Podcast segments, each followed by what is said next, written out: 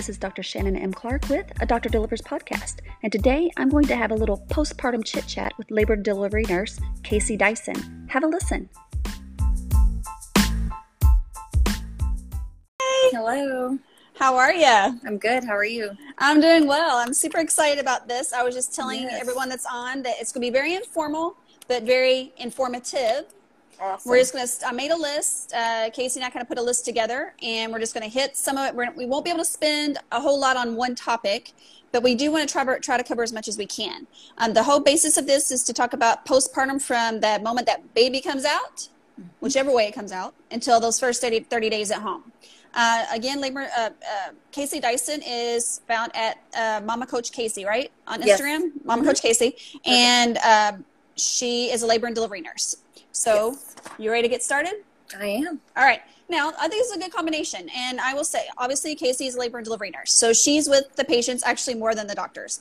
I am a maternal fetal medicine specialist. Um, but contrary to popular belief, I actually do a lot of labor and delivery, a lot. Uh, we are, where I work, uh, the MFMs do run labor and delivery 24 7. So I am seeing and delivering patients a lot. So I still know a little bit. I haven't lost my touch. So here we go. Let's talk about bleeding. Baby, come, baby comes out. What happens? Um, so when baby comes out, it's a hot mess down there. We've got lots of bleeding. Um, the placenta has to come out next, and Mhm. usually during that time, there's quite a bit of bleeding. Mom, you don't usually notice this part. Your doctor, you might hear your doctor and your nurse chit chatting back and forth about the bleeding, or your nurse might rub your belly a little bit to get it to slow down. But typically, your placenta will come out about five minutes later, and then your bleeding should slow down, but you will continue to bleed four to six weeks out. It gets slower and slower. It starts off pretty heavy, bright red. You might have a few clots in the beginning while you're in the hospital, but then it goes to pink, brown, and then spotting, and then tapers off at four to six weeks. Thing is, at four to six weeks, is you might start a period. So Yeah. you might have an increase in bleeding, but it should be very normal increase, like your periods, whatever that looks like for you. If you're passing clots, golf ball size ish, um, it needs to be reported. And if Mhm. you're bleeding through a pad, one pad every hour, Yeah. that also needs to be reported. And that goes for in the hospital or at home. Sometimes your nurses get busy, they have other patients. If you feel like you're bleeding too much after you've delivered, please let your nurse know because that is a big risk after having a baby is bleeding too much. Yeah, and so you know, a couple things along those lines. Uh, first thing is that I've heard that oh well, C sections don't bleed that as much postpartum. That's not that's not true. C section moms had bleeding as well. Okay, I, I'm not sure where that gets. I guess they think that we get in, and we clean everything out, and there's no bleeding. There's going to be bleeding after a C section, immediately afterwards, and then while in the hospital, and then over the course of time at home. So Yes. C section moms do have postpartum bleeding. The other thing is that in the delivery room, what Kaci was talking about, where the nurse will uh, press on your tummy or right underneath your belly button. Because the Mm-hmm. uterus immediately goes from the size of a baby down to usually right above your belly button or right at your belly button okay? Right. and the top that she's pushing on or massaging is called the fundus. It's called fundal massage. And if you think about it the uterus is like a balloon. Um, the fundus is at the top of the balloon the down here where the little tag is is like where the cervix would be. And we want that uterus because it's a muscle to continually contract. It's not going to go right down to what you had before you had a baby. It it involutes over time. And gradually contracts down over time.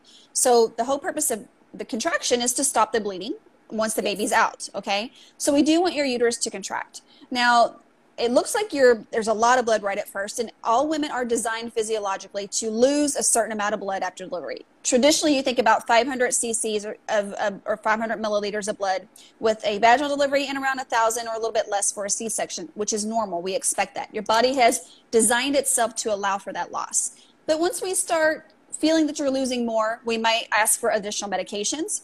The nurse is going to draw additional medications. We might have to do more fundal massage.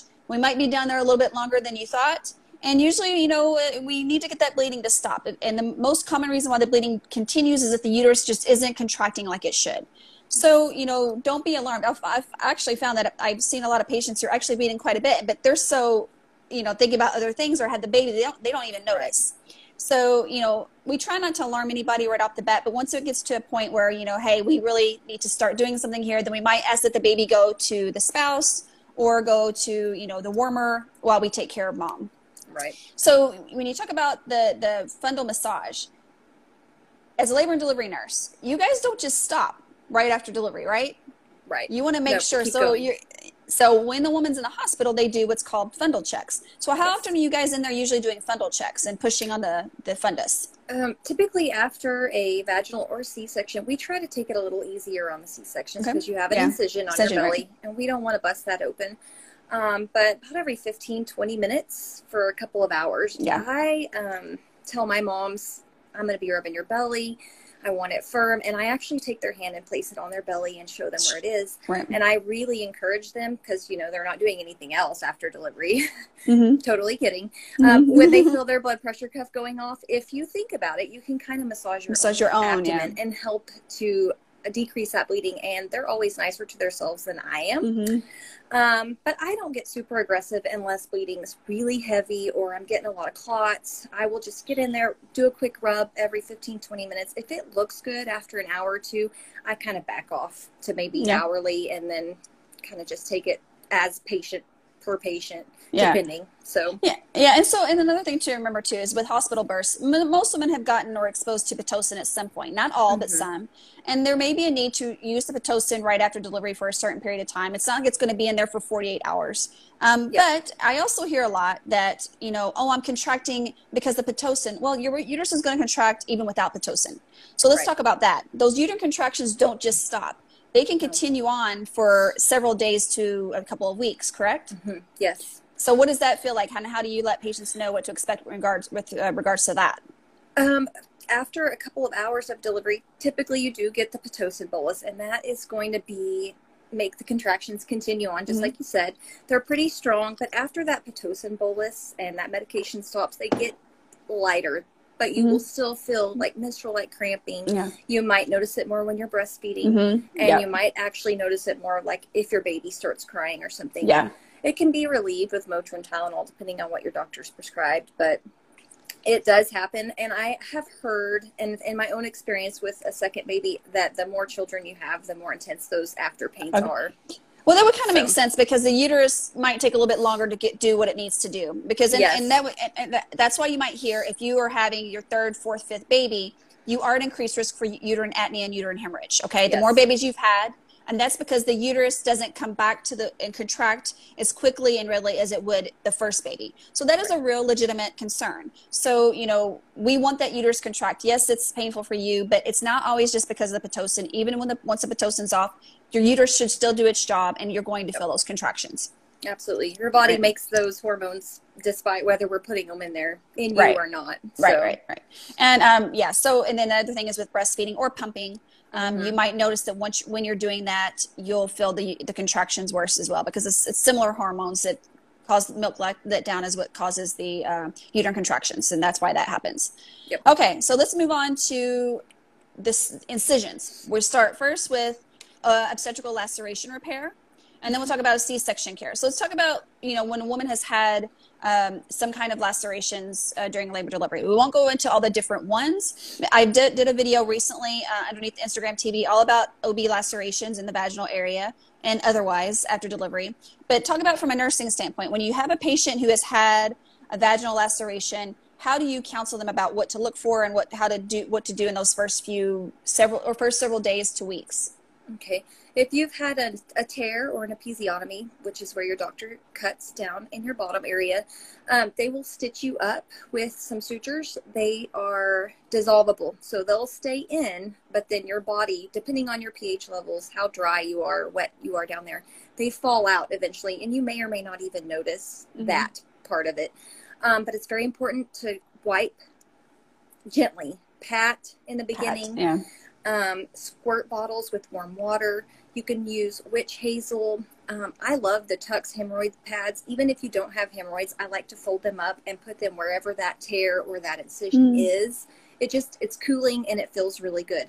Another really really good thing is sitz baths where you put about I don't know three or four inches of water in the bathtub and you just sit there. No soap, no scrubbing, no nothing. You just sit down in there, relax, and kind of just heal that way. And then between that, you can use ice packs and stuff like that.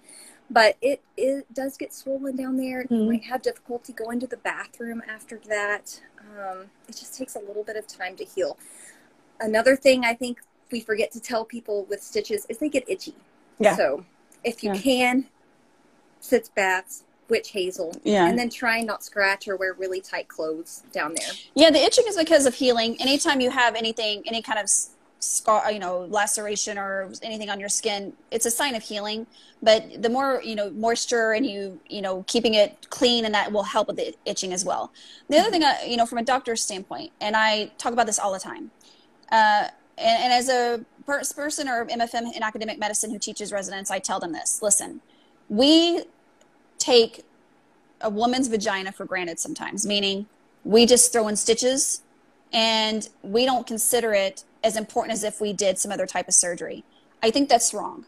I feel that anytime a woman tears down there, she should know exactly where she tore, Mm-hmm. uh, what anatomy was involved, because it's not always just that area between the vagina and the rectum, which is called the perineum. It could be up towards the where you pee. It could be up towards your clitoris. It could be into your vagina.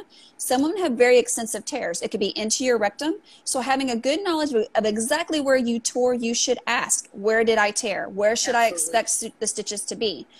I teach my residents that that surgery because it's a surgery. Anytime I am repairing something, I don't care. It's a surgery. It should be taken just as seriously as if I did a C-section on them. The last thing I want is for a woman to go home and not be able to sit on her bottom and take care. I mean, it's something as simple as that because Mhm. sh- she wasn't informed how to take care of it, where it was, you know, anything like that. So, Right. what are also some of the signs that you tell them to look out for in case it's not healing correctly? Foul smelling drainage, um, green discharge.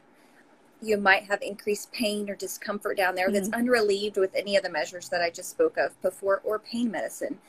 Um, or you might actually could, if depending on where your tear is or where you were cut, you might actually can see, you know, that it has opened back up or Yeah. it's not healing appropriately. Fever is another indication of um, infection, also. Right. Yeah, and there's nothing wrong with either A, having a support person look at your bottom so they will know what it looks For like. sure. And then if something doesn't work, you say, hey, take a look. Does it look worse? Right. Um, another good indicator, you know, because women have the discharge and they don't always realize it's a different color, is if it's foul smelling, as Kaci said. From the day that you leave the hospital, over each day, it should be getting a little bit better. The pain. If you notice that that's not happening or the pain's getting worse, that's another sign that something is going on with the healing of your bottom. Okay. So, or you could take a mirror and you can look at it yourself so that you know what it looks like. And there's nothing wrong with doing that. But knowing exactly and, and having that conversation with whoever delivered you about where the tears were is so important so you know what to look out for. yes. Yeah. Uh, okay. The sitz baths we talked about, and also um, all the, it's called pericare. Um, Yes. Make sure you have that conversation with your nurse. They're usually the ones who actually educate the most on pericare um, so that you have a good idea of how to take care of your incision and don't neglect it. Don't just because it's down below, don't neglect it. It's just as important as if you had a C section scar, and I can't stress that enough, okay? Because I do see wounds in the vagina that do break down uh, simply out of neglect because they got busy and because you can't see it, you don't really think about it, and then all of a sudden you have a problem. So let's talk next Another about thing I wanted yeah. to mention. Sorry, make sure you're changing your pad frequently Yes. because that gets. I think you, we all kind of just forget about that and go to the bathroom, get up, and do our thing. Make sure you're changing it every couple time you go to the bathroom, especially if it's saturated, because Right, you want right. to keep it as clean and dry Fresh and down clean there as possible, yeah. possible. Yeah. All right. So let's move on to cesarean section scars. Um, We all know it's there because most of us can see it. Um, how do you counsel women who have C-section scars? What do they do once they go home? Once you get home, it's just very important to keep an eye on it. Make sure that it's not getting really red, swollen, red around your incision, um, oozing if it starts opening up. And everybody's incision is repaired differently. Some Yeah. doctors will do sutures and then glue it back together. Some doctors will do staples and you'll actually go home with the staples, or maybe you don't. It's very just dependent upon how your doctor, Yeah. what they want to do. Um, but it should not have anything green or smelly coming out. It should not be bleeding very much. You might have a few little drops here and there. Um, no redness. It shouldn't be warm around it. If it is any of those things, you need to let your doctor know. Um, I always try to tell my moms to have their support person look at it because a Yep. lot of times you just can't bend over. Your belly's Mhm. still shrinking back down and you can't see it. You can take your phone, take a picture of it, whatever you need to do.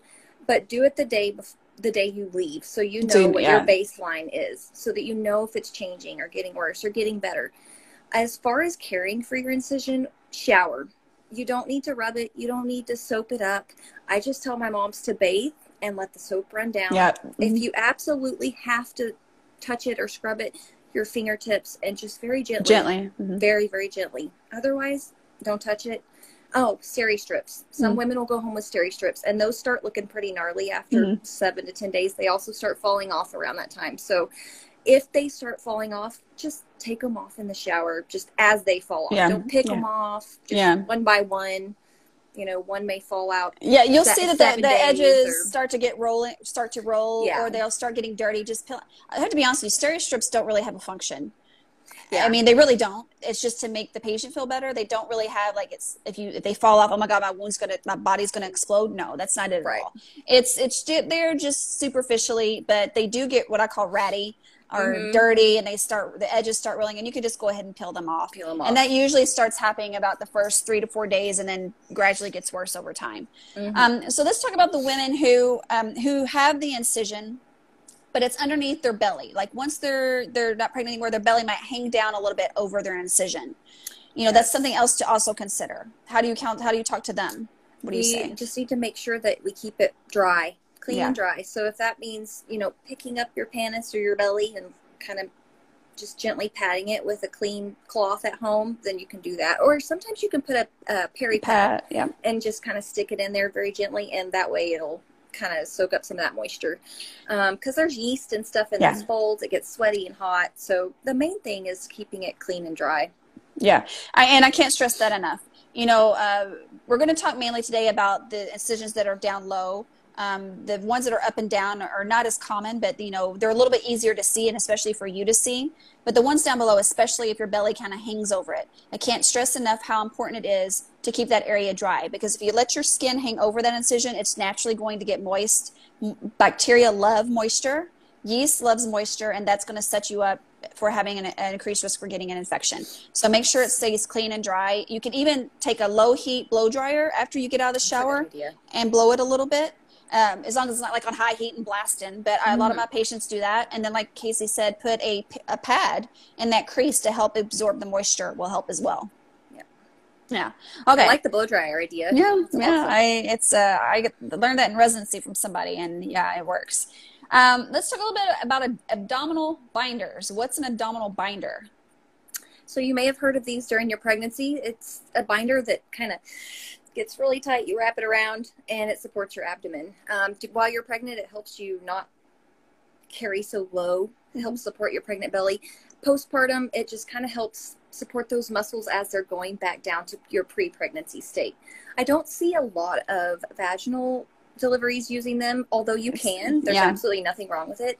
I find that it's very helpful helpful for C-section mamas because they have that incision, they stand Yeah. up, and then everything just kind of pulls down. yeah, it kind of holds things in place. incision. Yeah, Mhm. it puts things in place. I don't. You don't need to sleep in it or anything like Right. that. It's just mostly for when you're up moving around. It just kind of holds it all in, and then as you're healing it, you can kind of get rid of it. Yeah, so you know, abdominal binders are a little bit different though than a pregnancy support belt. A pregnancy support belt is Mhm. usually thinner and it goes uh, like on the lower part of your abdomen. Whereas if you go in the hospital, they give you an abdominal binder. It's wider because it's meant to cover your your abdomen, um, about up to your belly button or so.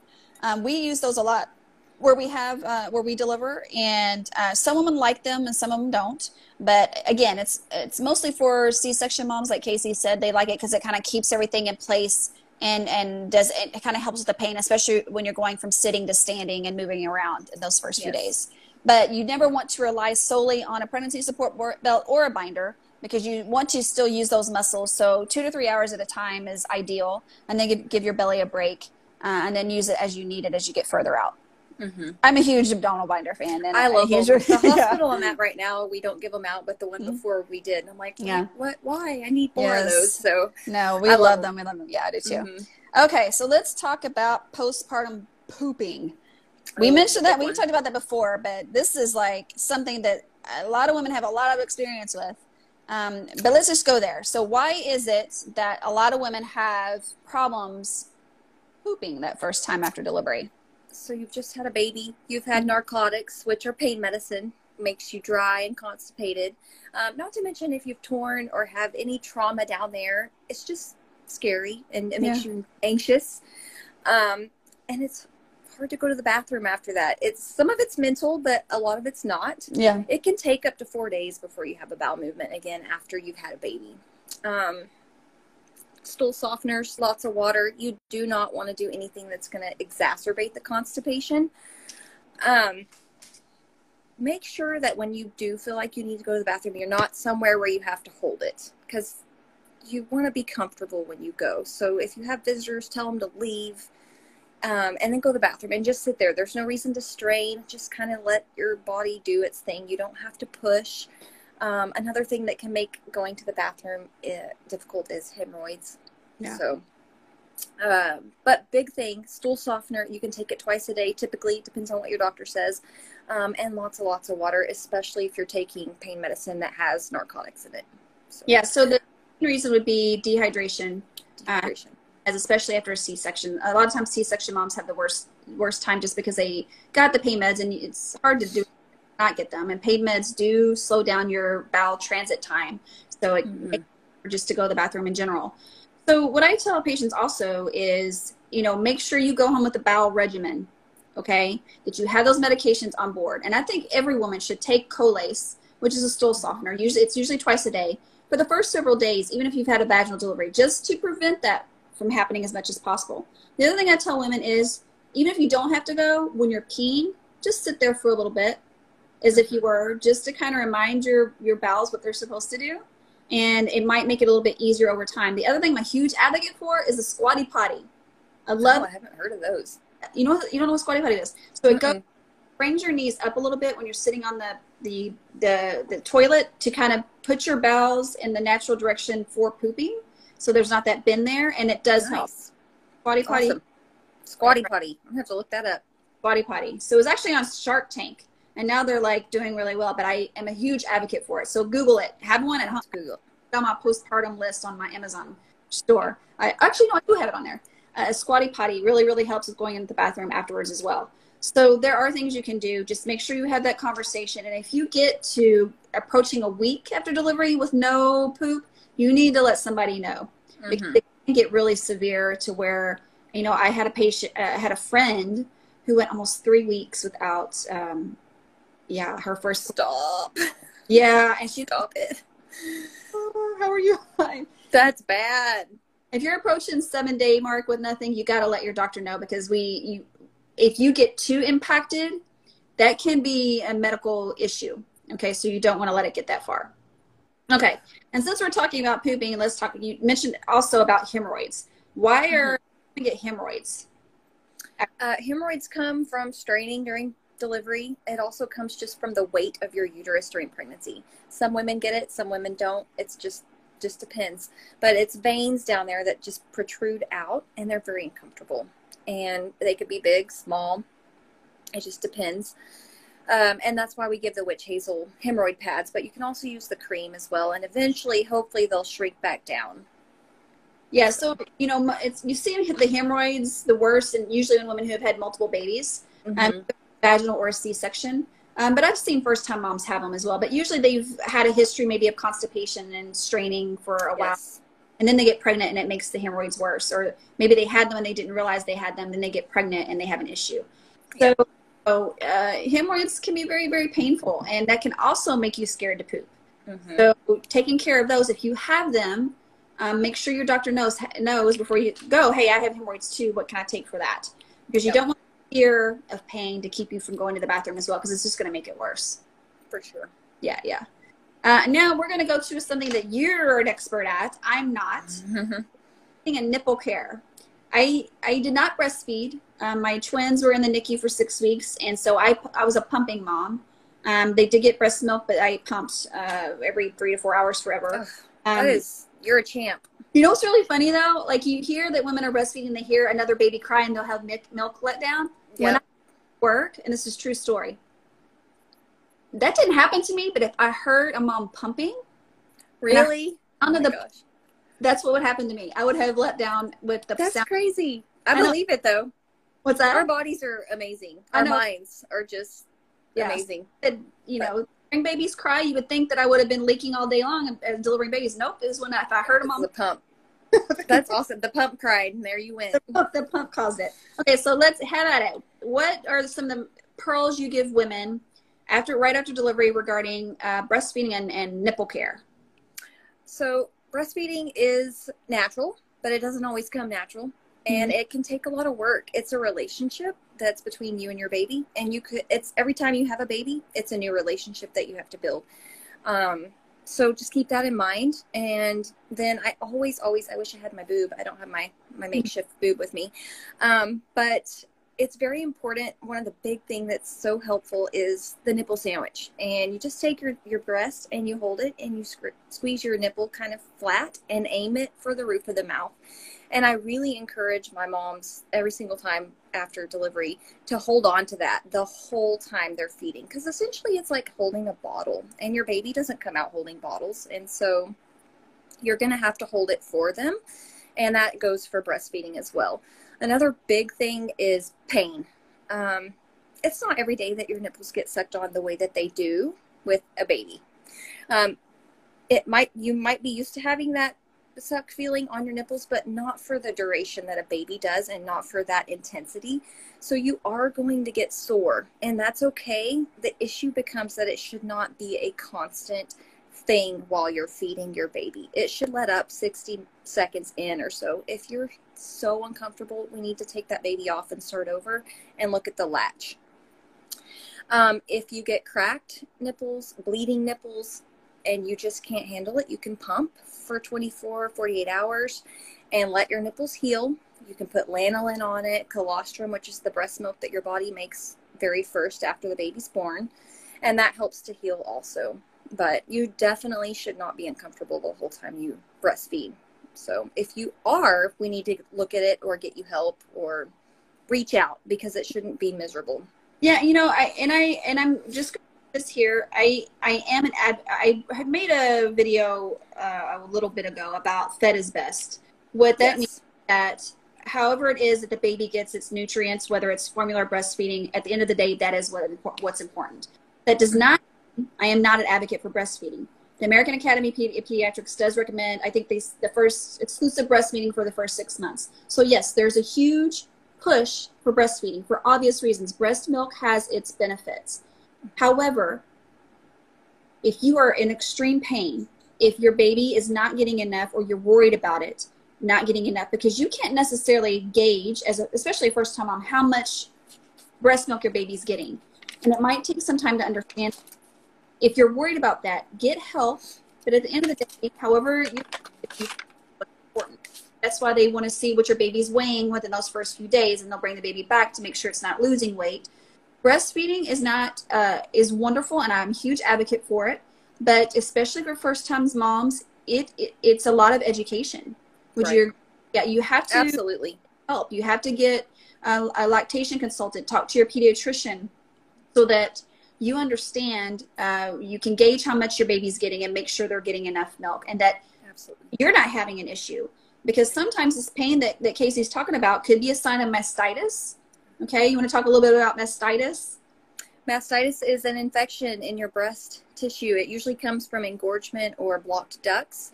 Um, the best thing to do to get that out is either, well, your baby is the best pump there is, but if you can't do that, you can pump. But if you're running fever, you have red streaks up your breast, it's an infection and it can get very, very bad. You can get septic, um, you can get abscesses in your breast tissue, and you need to let your doctor know right away because you'll need antibiotics. So, Yeah, what- but I do want to say that typically your doctor will put you on an antibiotic that you can still breastfeed with. Um, so there's a lot of misunderstandings around that. Uh, a lot of times you'll hear pump and dump or don't breastfeed anymore, and that's usually not true. no So No. we give we we can give antibiotics that are perfectly safe in breastfeeding and that's the goal as well what yes, i you know what i described it as milk rocks. Like i would feel yes, get like a stretch of my you can't see my boob but a stretch of my boob. Because the milk ducts here. Just just show me my boob. So here's a boob and the milk ducts go like this towards your nipple all the way around. So i would get like a, a rock. It's really really hard in this one area. And, and it hurts. yeah and it hurts. It Mhm. wasn't breastfeeding um, or my twins never latched, I would have to pump, and sometimes and it was sometimes it would take a while. I would go in the shower and I'd run hot water and I'd try to work it out myself. Yep. If it didn't work, you know, if that doesn't help, you know, either breastfeeding through it until they it, the the suction from the baby releases that clog, or the pumping doesn't help, or the showers and the massage doesn't help, and you start running a fever, you got to assume that might be mastitis, and you got to let someone know. I've seen young women come in with their entire breast with mastitis, and sometimes if it goes enough, it turns into an abscess or a, a, an infection, like where the where the milk was trapped, it actually turns into infection. Mm-hmm. And so you got to let someone know sooner than later, especially if you're a first time mom you just don't know. Um, right. so if you don't know, the best thing to do, if you don't know, ask and be for sure. Someone can take a look at you and make sure, especially if you start running a fever. Yeah, um, and that was a good a good point too is hot showers, warm yeah. compress, massaging down towards your nipples. When you're breastfeeding or pumping, you can massage and pump at the same time, and that helps too.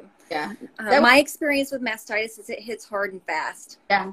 Yeah. So, as I mean, it could take a very short period of time for that blockage to turn into mastitis, and mm-hmm. and I knew that, and that's why I was so scared I was going to get it. I'm like, I'm trying everything I can, but it was so painful. I remember it was like, gosh it is so painful. It's very, very painful. I think it was probably worse than the C-section actually. And that's I, I, I would agree. I didn't have a C-section, but I remember saying I would rather be back in labor. This is terrible. it's pretty bad. Let's talk yeah. about nipple care. What advice do you have for nipple care? Are there creams? Are there what can we do to help with nipple care? There are so many good creams out there. Um, the one I'm familiar with is just lanolin, but I see moms using all kinds of different things. Um, some a recent product that I saw that I have not used is called Silver Pipette, and it has some silver in it, which is antibacterial. So I'm curious about those because we know that silver has good healing properties in it. Um, but I have not used those, but I'm going to look into those. So creams are great. Keep your nipples clean and dry. You don't have to wash your nipples every time you feed your baby or anything like that. Um, most, mostly just keep them clean and dry. You can wear breast pads if you need if you're leaky. Yeah. Um, colostrum, rub it around your nipples after you're done feeding. That just helps them keep keep them from cracking. Um, really, other than that, I guess you know there's a nipple shield. I don't know if you've if any of you guys have heard of those. They're they're kind of controversial. I encourage them if you are one that just absolutely wants to breastfeed, you don't want to pump, and you have some nipple trauma, then sometimes we can slap those nipple shields on and just create a little bit of a barrier there, and it helps decrease the pain. So, the important part to take away is that, you know, it's not easy. It is a labor of love, and especially in that first time mom, it takes a, it's a huge learning curve. Absolutely. Get whatever resources you have to help you through that part and for me, you know, I pumped, exclusively pumped, and my baby still got breast milk. And I, I want to make, I'm not, not advocating for breastfeeding. I am a breastfeeding advocate. However, I, I want women to know if for whatever reason you can't do it or not, are not able to. Number one, you didn't fail. Absolutely. You tried, you tried your best. You tried. Number two, it's not going to affect your bonding with your baby. And I really with anybody who says that because let me tell you, I did not breastfeed my babies and I'm pretty sure they're bonded to me, and we did just okay. There's no question about that. But I, yeah. I stuff, and it really breaks my heart because moms have enough pressure and the worry that if they they don't breastfeed enough, or they they breastfeed and pump, or they exclusively pump, that they're less of a mom or doing a worse job, or their baby's not going to be bonded to them. I simply do not. I I don't buy into that at all. Absolutely. So you get some moms do not find breastfeeding fun. Yeah. They don't like it. Yeah. It's very stressful for them, and that's not bonding. So yeah. if you're not happy doing it and it hurts, you got to do you because at the end of the day, your baby needs you. They need you happy, healthy, and ultimately, that's what's going to help you to bond with your baby and do a good job. So if you can't breastfeed, don't do it. Yeah. I'm giving you permission to walk away. Sometimes we just need permission. So that's it. Um, or that you did a bad job, or your baby's going to hate you the rest of its life, or yep. it's going to bring it up to you. Uh, what was it? There was something that uh, something on a TV show. They found out that their mom didn't breastfeed, and they're like, oh, "You didn't breastfeed me." I mean, that's not going to happen. Nobody mm. cares. But you know, nobody cares. Yeah, I mean, but, and I do think if you can, breastfeeding is be- is best as long as you can. But if you can't, that's fine too. um, you're a great mom and you did a great job and your baby's going to love you regardless. Absolutely. Somebody, Heather, Liz, Beth, breastfeeding yeah. is best until it's not. Absolutely. Yeah, that is exactly. We got to have our mental health. So, yeah. We, and I'm just going to add one more other thing while we're there.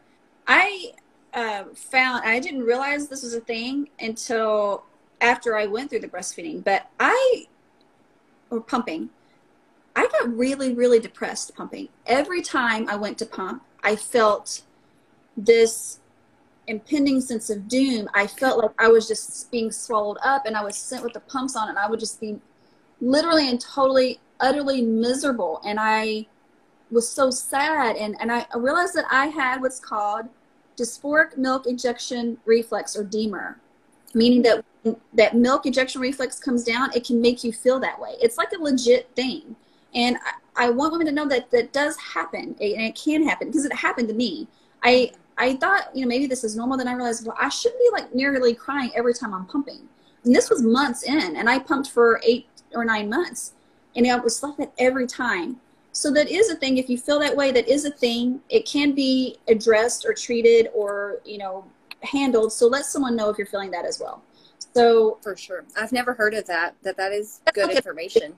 It's a real thing, and I I wrote about it uh, on a blog once, and I did realize it's not something, but it, and I looked because it's a legit, I even did a, a med search, a PubMed search, and it's, there's articles on it. It really does happen. So yeah, I, I had that and it was, it was pretty awful, but you know, you know, pumping is, I, I would venture to say pumping is just as hard, if not harder than breastfeeding. Cause you have the dishes, you're hooked up to the wall for 15, 20 minutes. It's hard. It's really hard. I, it was it was hard, but you know I, I, did it, and my twins got exposed to breast milk up to ten months, but I had to start supplementing it around That's awesome four to six months. But I couldn't, I didn't make enough for two. My any little bit, any little bit counts though. Yeah, I, I, did as much as I can, and that's another thing to consider too. You could always supplement. I actually supplemented for a long time, and and I'm pretty sure they're okay. All right. Oh yeah. Moving on. So yes, no judgment here. Um, we are Kaci and I both, I think, are on the same page. That's why I like doing these things with her. Is we want moms to feel that there are options. There's not just one way to do things, and yes. you have to do what's best for you.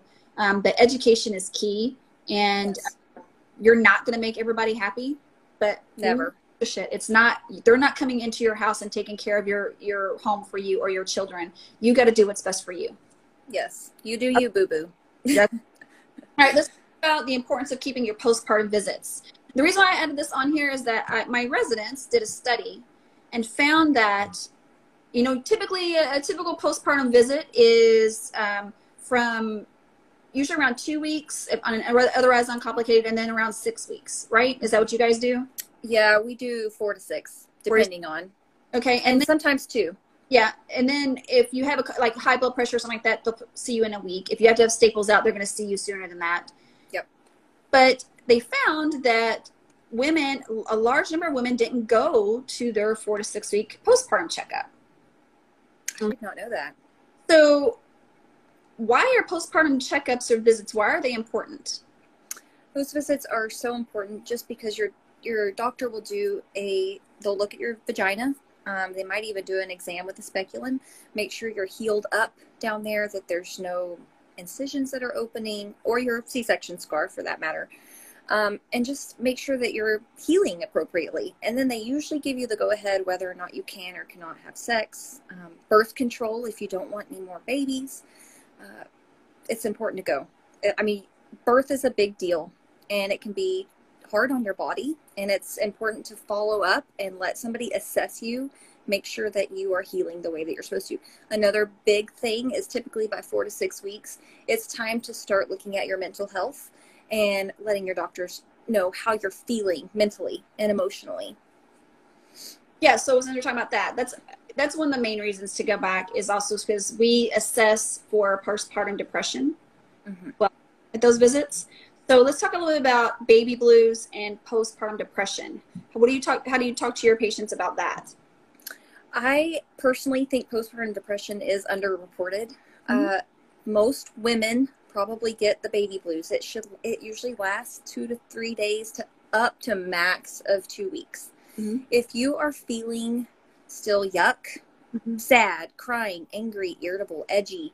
Um, you need to let somebody know. And I know that sometimes this is hard to pick up on when you're exhausted. And so a lot of times I'll tell their partners or significant others, like, pay attention, let her, you know, be, be easy and give some grace, but pay attention to, to her moods and make sure that she's getting her sleep. And if she's not right, that we need to let somebody know. I think another thing with postpartum depression that's not talked about is the anxiety aspect of it and um, obsessive compulsive issues. Those are things that, like, you're anxious, you can't sleep even though you're exhausted. Um, maybe you're cleaning your kitchen five times a day because you think your baby's going to get sick. Those are things that need to be reported to your doctor also because it's treatable. It's not necessarily postpartum depression, but it is postpartum mood disorder. So, so what so also go to my Instagram TV. I did a, a, really good session on perinatal mood and anxiety disorder, perinatal mood and anxiety disorders or PMADs with Dr. Mm-hmm. Nichelle, who's a perinatal psychiatrist. And this talks a lot. We spend an hour talking about this stuff. We hear traditionally about baby blues and postpartum depression, but it's not mm-hmm. just that. There's postpartum anxiety, postpartum OCD. You can also have intrusive thoughts. Intrusive thoughts are like you know you envision you drop your baby. You envision that your baby rolls off and, or you're envisioning things that that you thought like i would never do that but you're envisioning it. Mm-hmm. and they're very disruptive and they can be very alarming but it doesn't mean you're going to drop your baby. It doesn't mean that if you don't do x that something's going to happen to your baby. So intrusive thoughts are very very common. I had them okay? Yeah, it's like too. they would be on this i would be changing my baby on the changing table and I would just vision that he or she, I had twins, would just roll off the table and smash their head open on the ground. And it would, I would like be, why am I thinking about this? It's, mm-hmm. it, it happens. It happens.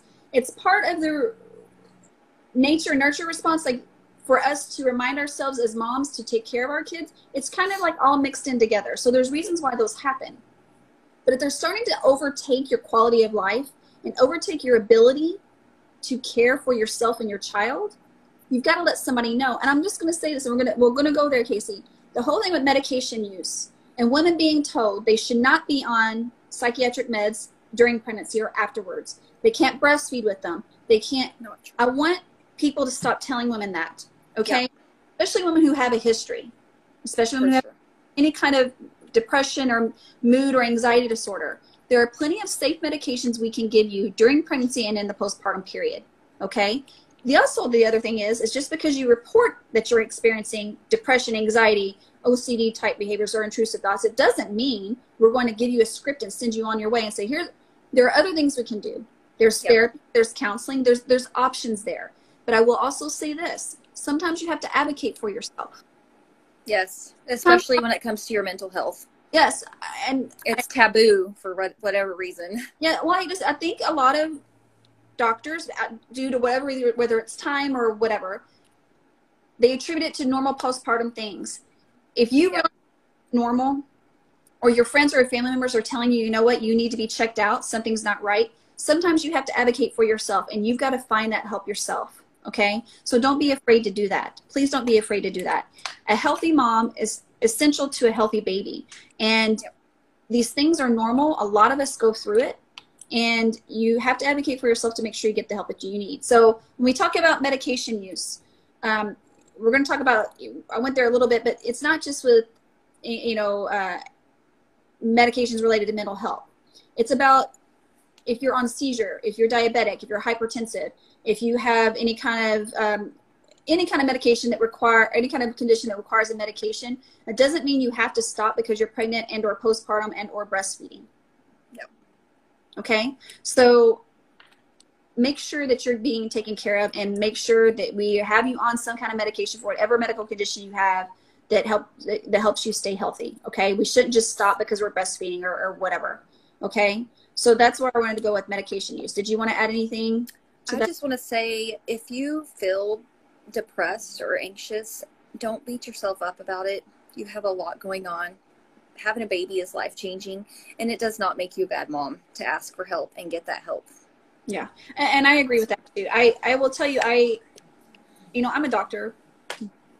and i'm an ob that fetal medicine specialist i went through it all through conceiving having babies having premature babies and all that And I thought that uh, because I was a physician, I would better able was better able to recognize and handle things, and that's not true at all. I wasn't. Mm-hmm. Me My either. background did nothing for me, to be honest with you. Me either. So my mom was visiting. The twins were probably about six weeks old. We were having a friend or two over because I was very picky about, about who I was going to have over. Yeah. They came over, and as soon as I saw them, I lost it. I went up to my bathroom, and I couldn't stop crying. And my mom's like, "What's wrong?" I'm like, "I don't know. I don't know what's wrong." But it just kind of all hit me all at one time, and I realized, "Oh no, this is what's going on. I think I'm depressed." Yeah. You know, it. I didn't understand that, and so if I don't understand it, I can imagine women who are not medical professionals not understanding it. So For sure. we I all was the same way. we all go through it, right? And yes, and I did not have IVF or anything like that, but I have thought about this so many times that IVF mamas, if you're depressed and anxious, it's okay. I know you worked hard for that baby Mhm. or babies, and you're allowed to still feel that way. Because I feel like, do you ever feel like because you worked so hard to have your baby that you're not allowed to feel that way? Oh, yeah. Or, you know, but Well- you are, and it's okay. Can I say this? It's not. It's what society puts on you. Mm-hmm. But you got what you wanted. Why are you upset? Yes, that. That's exactly Another thing. yes. Another thing. Because we went through it and we got what we wanted, we shouldn't be upset. But no woman who has a healthy baby should be upset. Mhm. You had an easy birth. You had a this birth. You didn't have it. You why are you upset? You should be happy. I mean, you have nothing to be upset over. Those people need to. If people are telling you that, they should be out of your life Yeah. because that's not helpful to you. And another thing is women who have pregnancy after loss. Yeah. Why are you upset? You got what you got your rainbow baby. You should be happy. Why are you? I am so sick of hearing that too. because one of the most stressed out moms I have ever seen are those who are pregnant after loss. Yes. because the whole time they're thinking that same thing's going to happen in this pregnancy. And sometimes it takes their entire pregnancy for them to get on the other side and even after that. And i can say that was the same for me. Okay? And sometimes uh, my babies are four years old. I think i still have some issues with the losses that i experienced before that. Because it doesn't just go away because i have two children here. Right. So- you know we have to give women a little bit of a break and ladies if there's someone in your in your circle who is doing that to you you need to eliminate that i don't care who it is because it's not helpful and it's not healthy Absolutely. yeah okay so let's talk about we're going to shift gears a lot and we're going to talk about postpartum i hear all the time well it's been two weeks it's been uh, what, what do you tell them I missed. I missed the. Did you say sex? Yeah. Okay. Um. Well, it's your body, and you get to decide what to do with it. However, typically doctors will release you four to six weeks. That does not mean you have to have sex. Um, even then even then, you can have sex when you're ready. Um, just communicate with your partner. Let them know how you're feeling. And if you are ready, but scared, just take it easy. Kind of ease into it. Um, it's probably going to hurt, not hurt, be uncomfortable because you had a baby come out of there. Your muscles are still healing and it takes time. So, yeah. Medication, if you have it, you can take you- pain medicine. I'm sorry. Uh, yeah. So yeah, I, I think, especially for women who have had a vaginal delivery with lacerations, I am going to say I think you need to take the four to six weeks to fully heal. What you, Absolutely. seen them come in earlier than that and they busted their stitches or had an infection because they started too soon. Yeah. And let me tell you, Phil, you can tell me you didn't have sex, but I know if you come in two weeks and those stitches are busted, I know what happened. So I get it. The, the urges may be there, and but you got to let your body heal Yes. especially with the delivery and, and, and tears. It's another reason why to know where you tear, tore. Yeah. With a C-section, the same thing. Just because you didn't have anything a tear in your vagina doesn't mean you don't need to heal. You still had major abdominal surgery. So make sure you get clearance. Make sure you're okay with it. And again, like Kaci said, just because you got cleared at four to six weeks, you may not be mentally there yet, and that's okay too. And Yeah. hopefully your partner understands. And if they don't, then you y'all are gonna have to have someone to help you guys work this out because ultimately it's your decision on when you decide to, to, to have intercourse. Absolutely. And and I know I, and I've seen couples too where the partner was very insistent on it, And I wish I could be there with every woman to advocate for her. I can't, but I have seen that situation too. And if that's Mhm. the situation, then there might be some underlying things that are going on that you need to address as a woman. And you might need to figure out what's going on in a relationship if someone is pressuring you that soon after having a baby to have intercourse and you don't want to. That's a whole nother issue. So to address that as well. And that's another reason if you're not feeling safe, and we could talk about that too. We had 10 minutes left, but let's go there. The whole thing about not feeling safe. I will I talked about this a little bit. One of the most common times for domestic violence to increase is during pregnancy and the postpartum period. Yep. Okay? That is true. That has been proven. So, in relationships where domestic violence has happened before, it's going may increase during pregnancy and the postpartum period. And in relationships where it's never happened before, it might happen for the first time during your pregnancy or the postpartum period. Another reason to go to your postpartum visit so you can let someone know that you need help. Okay? And if you need help, there's nothing wrong with with asking for that help, okay? I will post some hotlines as well attached to this about getting help for if you're in a domestic violence situation. And since we're in the middle of COVID, I will say this as well. I've seen, and a lot of us OBGYNs across the nation have seen an increase in domestic violence because people are being quarantined at home with their spouse or their abusive spouse or significant other. And that Yep. is. Um, have you guys? Stress is high. yeah, the stress is high and it's happening. I've seen more assaults on patients through domestic violence, and I and I and I've and I've seen more reports of it. So it is happening. So that's happening to you. Please get help. And again, I'll, I'll report. I'll put some um, uh, some hotlines where people can can contact. Do you have anything to add to that, Kaci? Have you seen seen more of that? I haven't seen more of it, um, but I do have a couple TikToks on domestic violence during pregnancy, and it has the hotlines on it also. One, If you guys are I'll put that. Um, I'll I'll put, share that on my um, send me the video or whatever, and I'll sh- uh, put that on my on my Instagram account. okay. Okay, so uh, we're running over because we're chattering. But is there anything before I answer questions? Anything else you wanted to add that we did not?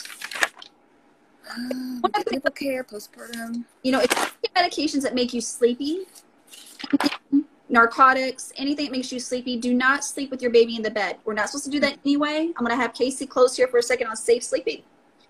But Yep. another thing, if you're taking medications that make you sleepy, your baby should not be sleeping on you or anywhere near you because you don't want to fall asleep and something happening to your baby. It's a very, very important thing to remember.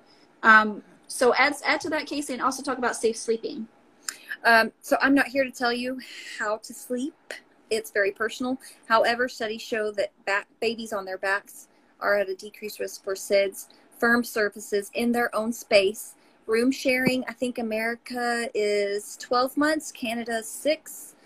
Um, and then make sure your baby's not too hot or too cold. So no bundling up, uh, especially for newborns. They can get all that in their face. You don't want anything in the crib no bumper pads, no stuffed animals, none of that stuff. Just a straight bed, ba- um, bassinet, whatever it is.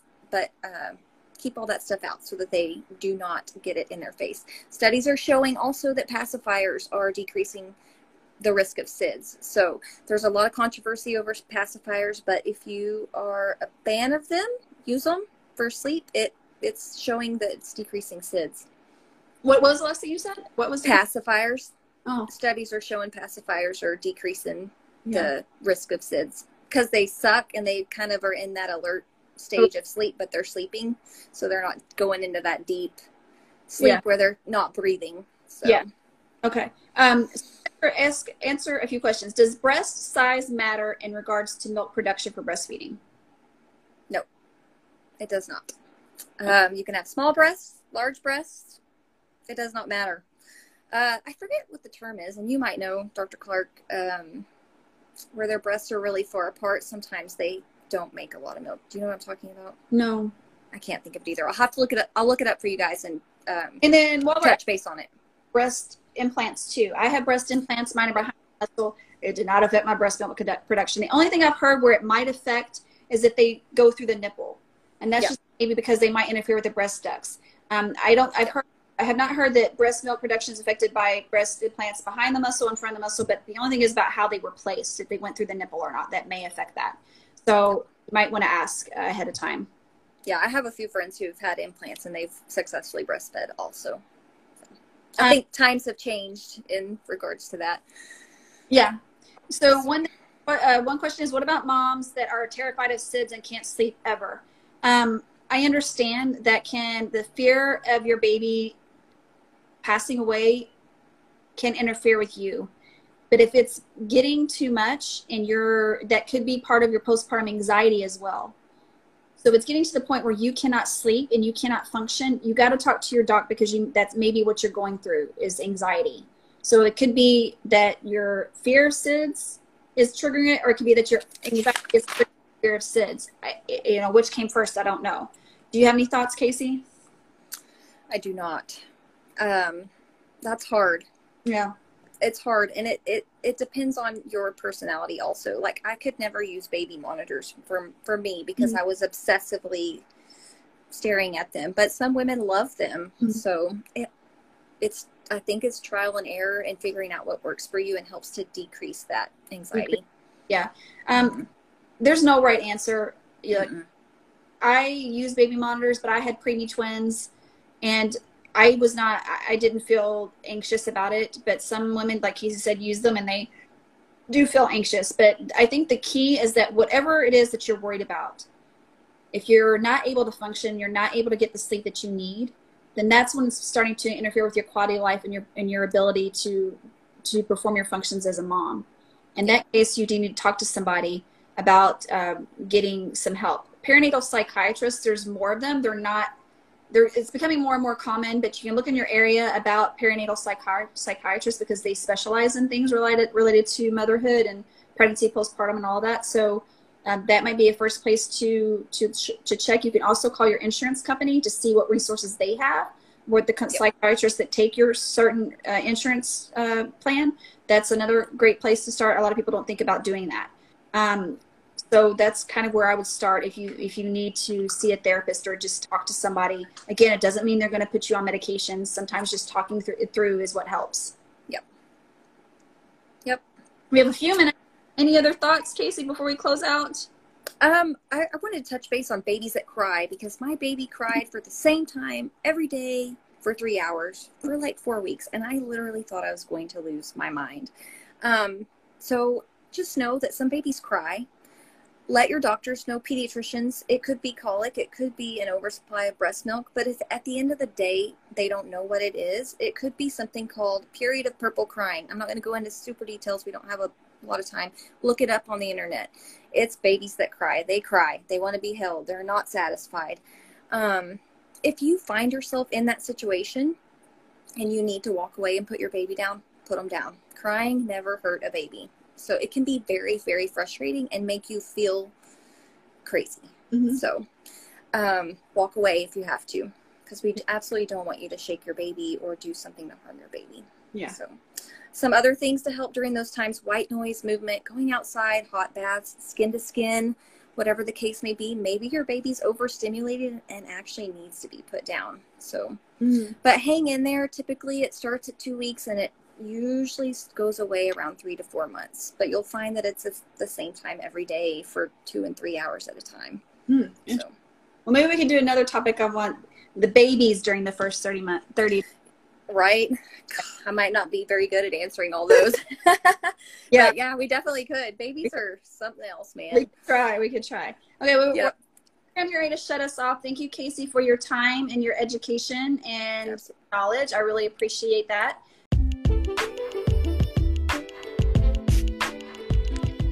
I hope you enjoyed that discussion. Now tune in for the next episode on how to advocate for yourself during your pregnancy, delivery, and postpartum care.